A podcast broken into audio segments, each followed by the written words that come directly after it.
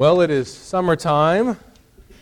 It, uh, last week, I think, was the official first Sunday of summer, and I was not here. And now you're not here. So we're getting even with each other. No, you guys are here, and that's wonderful. Um, we are starting a new series. Every summer, uh, the first summer I was here, we did Philippians. Uh, the last two summers, I went through the Psalms uh, with the idea that, one, the Psalms are wonderful, but also uh, every week you could kind of have a, a brand new start. I am going to do a series this summer. We're going to look at uh, the spiritual disciplines or disciplines of grace. Um, and so if you miss it, you can hear it online. They will sort of build on each other. There will, I think, be a total of six, possibly seven of these sermons. We do have some guests this summer. Shane will preach in two weeks during GA. Then about three weeks later, uh, the RUF, OU RUF guy will be here. So he'll bring a little bit of his uh, OU to here. Uh, I think we're going to have Jonathan Dorst here this summer as well, uh, if he's able to find his time back. So that's a little bit of what we're doing. Um, so that's what we're doing the summertime. When I was in high school, and even maybe younger, the summer was one of those mo- those periods, and it's becoming that way for my kids, where it's like, what's my schedule? And I felt both this freedom to sleep in, to stay up late, mixed with this urging to get disciplined. Anyone know what I mean? Like, I really need to be disciplined right now because there's absolutely no schedule. Um, so that's kind of what's leading into maybe the heart behind this series. In the past weeks, I've heard of people being disciplined in various ways. One way, some people I know, and I'm trying this a little bit, are counting macros. Anyone know what that is besides the front row here, or maybe someone back there? Counting macros. It's when you keep your diet, you kind of check in. What have I eaten today? And you enter it in your, your smartphone. Other people I've talked to are cutting up credit cards. They're getting out of debt. They're, they're going disciplined. I know of some people who will say things like, I'm getting off of Facebook, either for a, a period of time or maybe forever. I'm, I'm going to get disciplined with my time or my social media intake. I have not had anybody walk up to me in recent memory, and if, if you did and I forget, I apologize, but I, I can't think of anyone that's walked up and said, Ryan, this summer I'm getting godly. Like, that's my goal. I'm going to set out a plan and I'm going to become godly. Anybody here doing that this summer? Raise your hand if that's already been your goal. No one wants to raise their hand. Humility is set in. 1 Timothy 4 8, the Apostle Paul says, For while bodily training is of some value, godliness is of value in every way, as it holds promise for the present life and also for the life to come. And so this summer, I want to look at what, would, what is our role in becoming godly and growing in holiness. And, and, the means by which God has left us are the spiritual disciplines. So I'm titling the disciplines of grace. Uh, you might have been heard of that title with uh, Jerry Bridges. Jerry Bridges was a navigator, uh, also an in the PCA in, in Colorado Springs. He's passed away. But he wrote his first book was The Pursuit of Holiness. Who's heard of The Pursuit of Holiness? I know we've got some. That was his bestseller by far. And that was a very book focused on the disciplines of this Christian life. His next book, which I think we have out in the hallway, Transforming Grace. All about how the gospel is what transforms you. That book sold less copies. Um, however, people would come up to him at conferences and say, You're the same author? How can the guy who wrote The Pursuit of Holiness have written this book on the gospel? So he wrote a third book, Disciplines of Grace. And that book was very helpful for me in understanding and grasping the fact that when I understand the gospel, that is how I was saved by Jesus through faith, that the more I understand the reality of that, the more I will long to be like Jesus and want the discipline. So that book kind of tries to bridge the gap of the two. So that's what we're going to be looking at this morning uh, and this summer. Uh, the major goal of the spiritual disciplines, as I plan to unpack them, is this instead of thinking about becoming something special, I want you to envision dragging your body into the path of grace. That's what the disciplines do.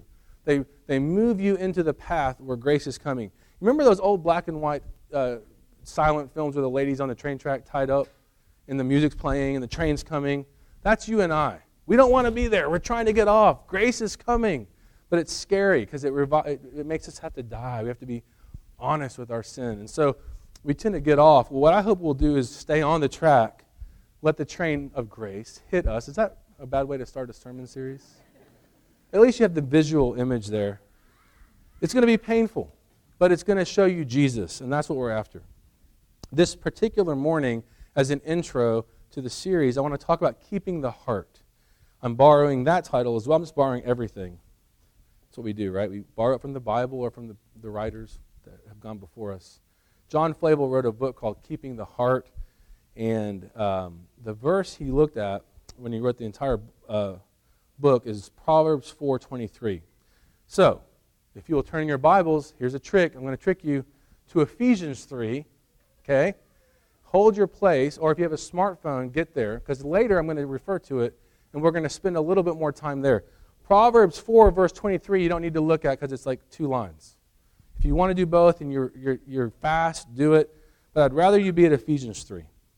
But Proverbs 4:23 says this: Keep your heart with all vigilance, for from it flow the springs of life. Keep your heart with all vigilance, for from it, the, from your heart, flow the springs of life. And what John Flavel is getting at, and what I want to make sure we get at throughout this series is we do not want to develop a set of habits to make ourselves feel good. Rather, what we want to do is keep our heart before the Lord. Uh, Flavel says something along these lines. He says, The greatest work needed for a person is conversion. And that's true, right? If you have not been converted, the, the greatest need and the hardest work, that, and it's all done by God, is your redemption, your regeneration, your coming to know Christ. But he says the second greatest thing after that is the need to keep the heart. And I think sometimes we don't grasp the need of, of that after conversion. We get, to the, we get the idea of needing to come to Christ, but we're not sure what to do after. And that's what we want to spend some time in this summer looking at. So this morning, proposition, if you're writing down the proposition of the sermon, it is essential for a Christian to tend or to keep their heart. Okay? So we're going to talk about. Um, what I want to make sure we understand point number one that the aim of the disciplines then is keeping the heart. What is the spiritual discipline? This is an idea I worked up. There's a million ways to define them. But they're God given means, okay? That's important. God gave them. If I say, I like to bungee jump, I feel close to God. Well, great. You're probably because you're about to die. But it's not in the Bible. So the means of grace or disciplines are God given, they're His means by which we get closer to Him, by which we experience and get closer to Him, right, to God. And now that we have that sort of rudimentary definition, then the idea that we have to grasp moving forward is the goal is that our heart becomes changed. One of the things that the Bible is so clear about from the beginning to the end is that your heart drives you. Most philosophies don't come that way, right? Even the ones I mentioned about dieting or, or finances or social media intake or anything work outside in. But the Bible works inside out. And what the scriptures teach is that your heart drives your behavior. And that's what we are after with the spiritual disciplines. We're after heart change, keeping the heart. Matthew 12, 34. Jesus is talking to Pharisees. He's going to be a little bit harsh. But a Pharisee was a person who understood the law of God and in their mind kept the law of God, and in the culture's mind knew more of religion than anybody, but Jesus didn't feel that way. And here's what he says to one particular group of them You brood of vipers. That wasn't a compliment. How can you speak good when you are evil? For out of the abundance of the heart, the mouth speaks. At another place, he says, You are whitewashed tombs. You look polished. But all that is inside is a decaying corpse. And, and what Jesus is after then is that the heart is renewed, right? And from that flows the rivers of living water that we will seek in our lives. But not only the New Testament, the Old Testament, Deuteronomy 4 9. Moses writes, Only take care and keep your soul diligently, lest you forget the things that your eyes have seen. Do you hear that? It's possible to have seen, to have experienced, to have known, and yet to forget. So there's this need, once you've come to Christ, to diligently continue in Christ and grow. Proverbs 23 Hear, my son, and be wise, and direct your heart in the way. All of these verses drive at the point that our heart is where the is the seedbed of our affections. And that's what drives you. Think about the times in your life where you've been the most focused. When you've really accomplished the most, your heart is focused. It's in it. It wants it. Think about the times where you aren't doing so well. People would say, well, their heart wasn't in it. I, I just I went through the motions, but my heart wasn't engaged. So the goals then of the disciplines, as we look at them, is to tend to the heart and keep it its affections aimed at Jesus where they belong. Right? Why do we need to keep the heart then? That's what the heart is, it's seedbed. Why do we need to keep it? Number one, um, everything is getting stagnant that doesn't have the influx of energy, okay? I'm not, is it physics It talks about the law of thermo- thermodynamics? Anybody know the law, second law of therm- thermodynamics? Good, because I can butcher it. I'm going to do such a bad job that if you happen to know anything about it, you won't even bother to approach me. You'll be like, he's not ready. I think I got this from something like Wikipedia, but anyway, the second law of thermodynamics is about the quality of energy. It states that as energy is transferred or transformed, more and more of it is wasted. The second law also states that there is a natural tendency of any isolated system to degenerate into a more disordered state. Okay? In other words, things in nature decay and get worse. And so does your heart the image that comes in my mind is Dances with Wolves when he comes to that, that you know, he's John Dunbar. He wants to go to the West. If you haven't seen it, I'm not going to tell you all about it. There's a scene where John Dunbar comes to the only water source. He goes to get a drink, and it's filled with decay. You see, like a rotting elk or deer antler. And, and he has to get about removing these items and setting them on fire and purifying the system because left alone, without the help of people to tend to it, that pond became a decaying, rotted pond. And that's our heart. But what is worse, our heart not only gets worse just because it's not being tended, it's already broken. Right? Remember, I mean, that's what happened in the fall. That's the whole project of the Bible is that we have a heart that is broken. It's Jeremiah 17 says, The heart is deceitful above all things and desperately sick. Who can understand it? Isn't that good news? Everyone's like, yes. Well, that's what your heart is like. That's what my heart is like. And so our hearts, because of the way they are made, after the fall, there's no more influx. There's no more source of, of life coming in without the Spirit, and they're decaying and they're hardened. But what about the Christian? Well, the Christian has the Spirit. The Christian's been renewed, right? The Christian's been regenerated. Here's a really bad illustration. I really mean that. I talked about it with, with Doug. He's like, it needs some work, but I'm going to go for it anyway.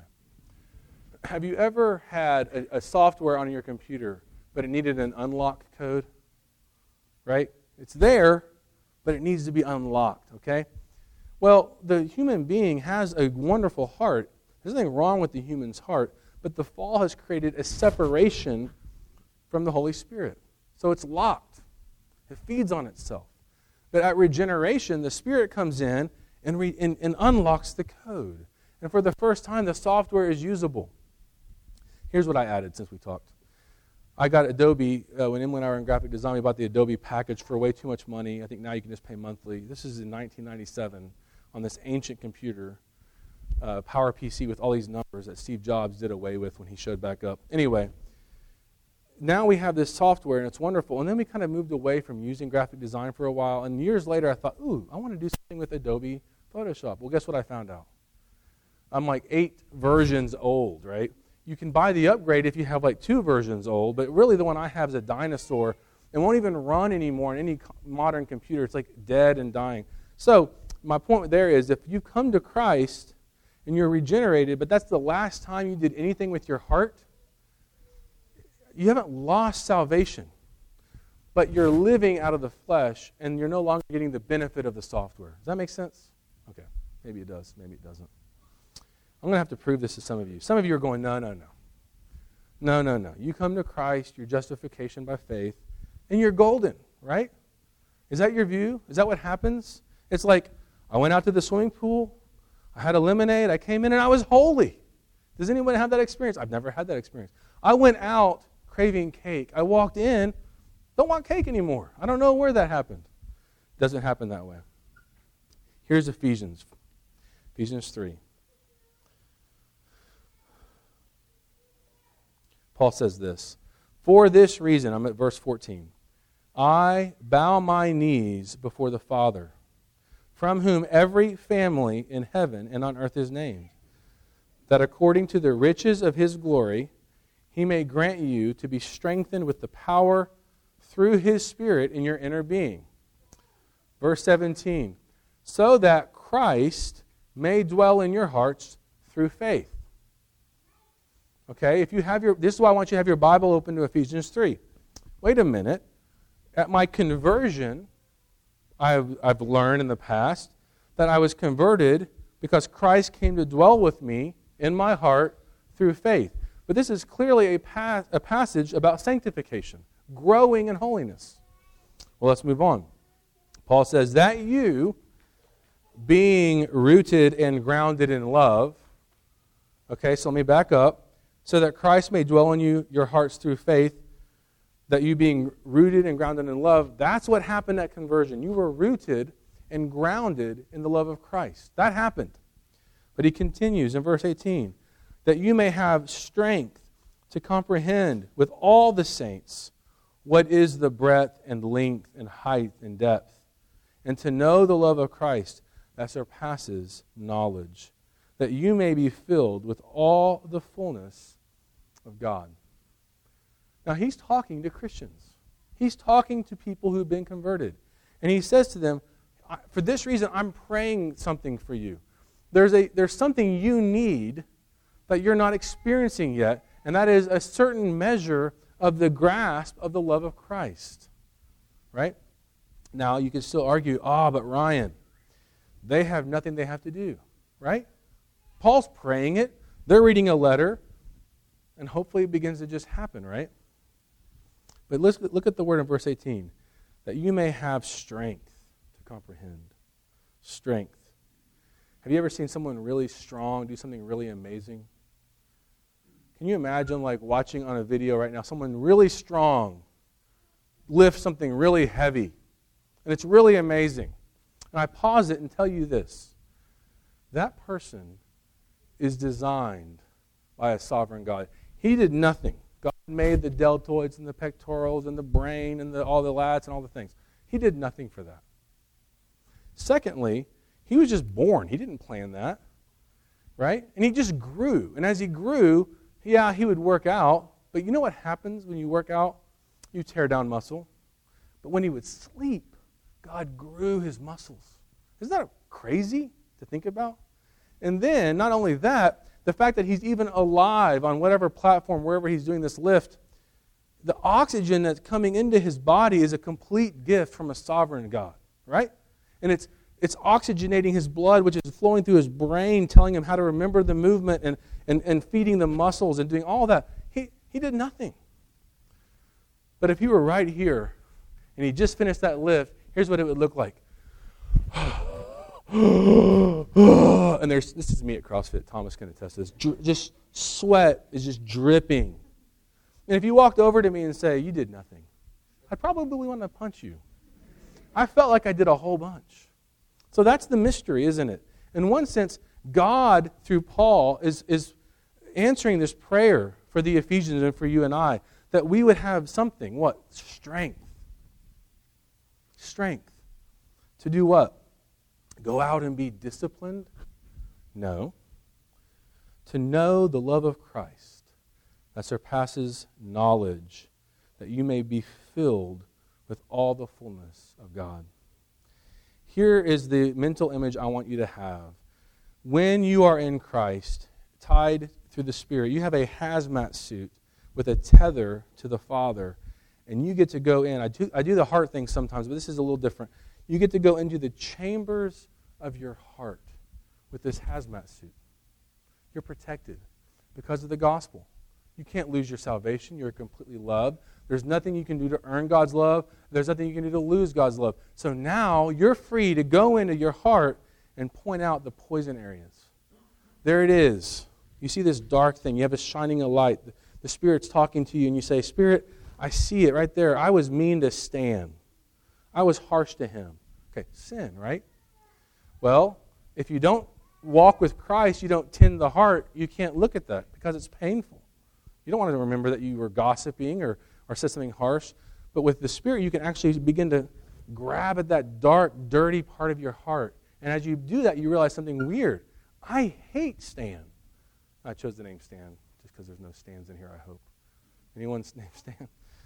I like you. Um, so you're digging it out, and you don't just hate Stan, you hate people like Stan. And, and you keep digging it, it's because he reminds you of your father, and it goes deeper and deeper and deeper. And yet you can the Spirit is saying, let's keep digging. That's what sanctification looks like. It's painful. That's the train of grace. You're actually, but everything you're touching can be healed and renewed if you're willing to go in. And that's what the spiritual disciplines provide. They are means of grace by which we can bring all of the fullness of the deity of Christ into our souls and say, Please heal me. I'm going to say something that's going to sound a little bit harsh. I'm not making fun of anybody. But if a quiet time is a, is a cup of tea or coffee, and, and I open my Bible, and I read the prescribed passage, and I smile and I close it, and I jot down a few thoughts, and I pray a prescribed prayer, and I go my way. On one hand, I want to say, well done. I, I really mean that. But I want to say, maybe go back. Maybe dig a little deeper. Maybe you didn't really tend to your heart. Maybe you simply checked off an action item that makes you feel better about yourself. If you aren't reading your Bible at all, and I'm sure that's true of many of us, open your Bible and read that and do that. But I'm just telling you, read it again. Pray and read that same passage, or that one verse again, and ask the Spirit to open your eyes. But what I'm trying to suggest right now, before I move into some more practical things, is it's going to be messy. Tending the heart is, and yet it's needed work. Okay. So now, I want to move into what, how the disciplines help us by starting off with a few myths that I think happen in our minds or happen out in, in society. One is the idea that spiritual discipline is the same thing as self control. Right? Self control. I walk into a room, there's a plate of cookies. Not having cookies today, walking on. That's self control, right? That would be that's an example of a type of self control. Spiritual disciplines are not that. They're what get you there. Not that you need to not have cookies, eat cookies. I'm just trying not to pick on the same types of people and all that. So, uh, in other words, self discipline is you actually saying, I need help. I need help. I, on my own actions, will not bypass that sin or that temptation. I'll say the wrong thing here. I need some tending. I need help. That's what the spiritual disciplines are for, right? So they don't equal self control, they lead to it. Secondly, there's a myth that says the more disciplined, especially self disciplined and, and, and, spiritual discipline oriented a person is, I don't think anyone would say this, but it's out there, the less you'll need Jesus. You know? I mean, I read my Bible, I pray, I have my, re- my regiments, and I go through my life, and I love Jesus. I, he was huge when I became a Christian. But now, unless I do something really, really bad, he's, he's my, you know, I don't know what to do with him. Sorry, that's not how it works. It's more like the woman breaking the glass alabaster with her hair and washing his feet. That's what spiritual disciplines look like. I need you, Jesus. I need more of you. The opposite myth would be this oh, I get Jesus. I, I, I get the gospel. I, I've heard it. I listen to Keller. I've gone through sonship. These are my favorite things, so I'm, I'm attacking myself a little bit. So I really don't need the disciplines of, of Christian life because I get the gospel. That's interesting. Jesus, who had zero sin, who got the gospel, spent so much time in prayer and fasting and with his Father, right?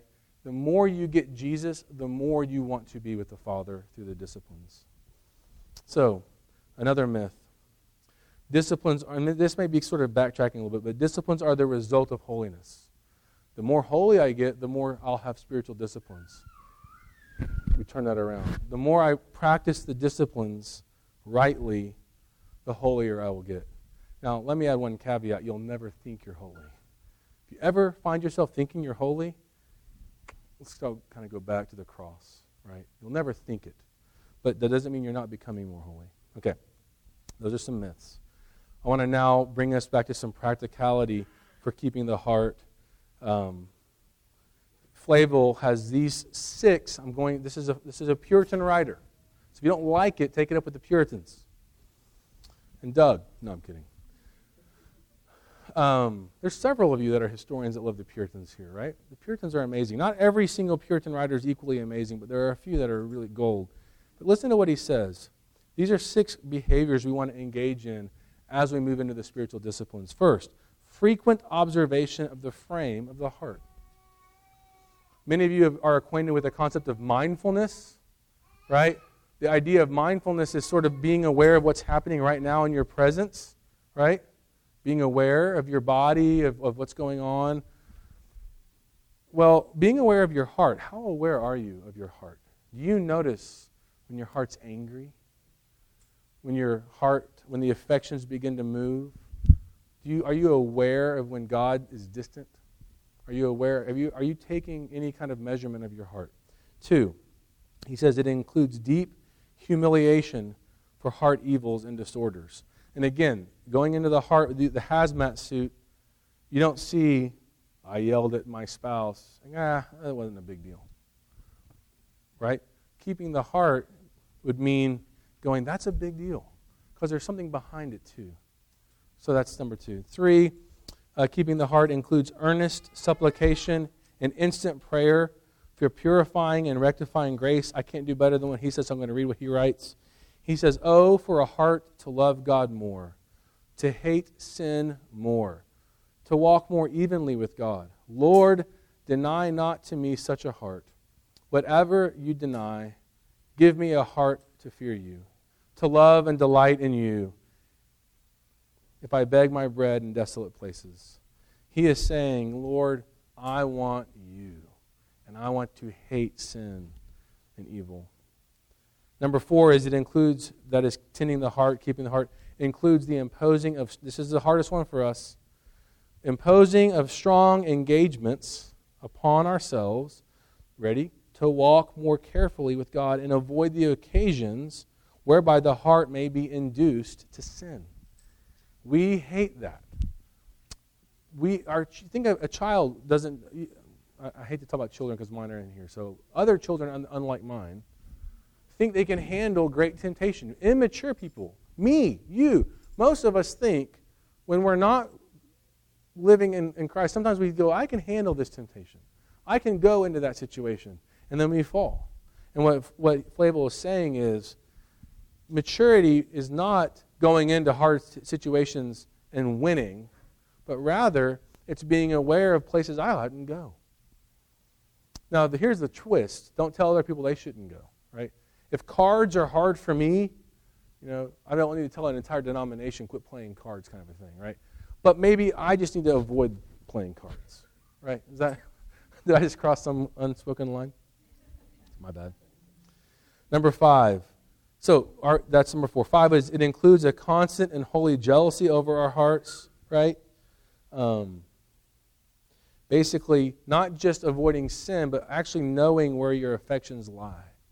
That is very, very difficult. Knowing what gets your affections stirring in the wrong directions, right? And finally, and this is probably one of the most important, tending the heart through the disciplines includes realizing God's presence is with you at all times, setting the Lord always before us. I think one of our challenges at, at times is we think God's not here, especially in the moments of sin, right? We just act as if He's not present. He's always present. And we need to cultivate that mindset. Okay. I'm at 29 minutes and 16 seconds. So if this feels unusually long, it's not me, it's you. I'm now at 29 24. I will wrap it up by saying this. Here is my hope for you to go into this summer and go, you know what? If you walk out of here and the microphone out there that's the people's court, guy walks up to you, dun, you know, puts the microphone in your face. What did, what did you learn from Ryan today? Here's what I hope you would say I probably ought to have a few spiritual disciplines. That would be a huge success. I would be like, yes, I probably ought to have a plan to read my Bible and to pray. I mean, I'm not kidding right now. That would be, I would be very, very, that's what we're talking about. I hope you're not thinking I'm talking about something crazy. Now, when you're reading your Bible and when you're praying, open your heart. That's a little bit harder to do. You need the Spirit to do that. But to begin to say, Jesus, I want to know you more. I want to, uh, to just end with Ephesians 3 one more time. Paul's prayer that you, being rooted and grounded in love, may have the strength and maybe a little bit of a plan to go to the Bible and pray, to comprehend with all the saints what is the breadth and length and height and depth, and to know the love of Christ that surpasses knowledge, that you may be filled with all the fullness of God. That's what we're looking at this summer over about six different sermons with intermittent breaks. Does that make sense? Everyone going to have a new plan for spiritual disciplines this summer? All right, we'll put it on the Facebook or on the city and track your. Just kidding. Let's pray. Father, you are so gracious. We do not perform a discipline that you may like us more or love us better, but rather, Lord, we move towards you because you already love us fully. If we are in you, Christ, you dwell in us. We are new creations. And now the unlock code has happened and we can move towards you with freedom. Forgive us for not.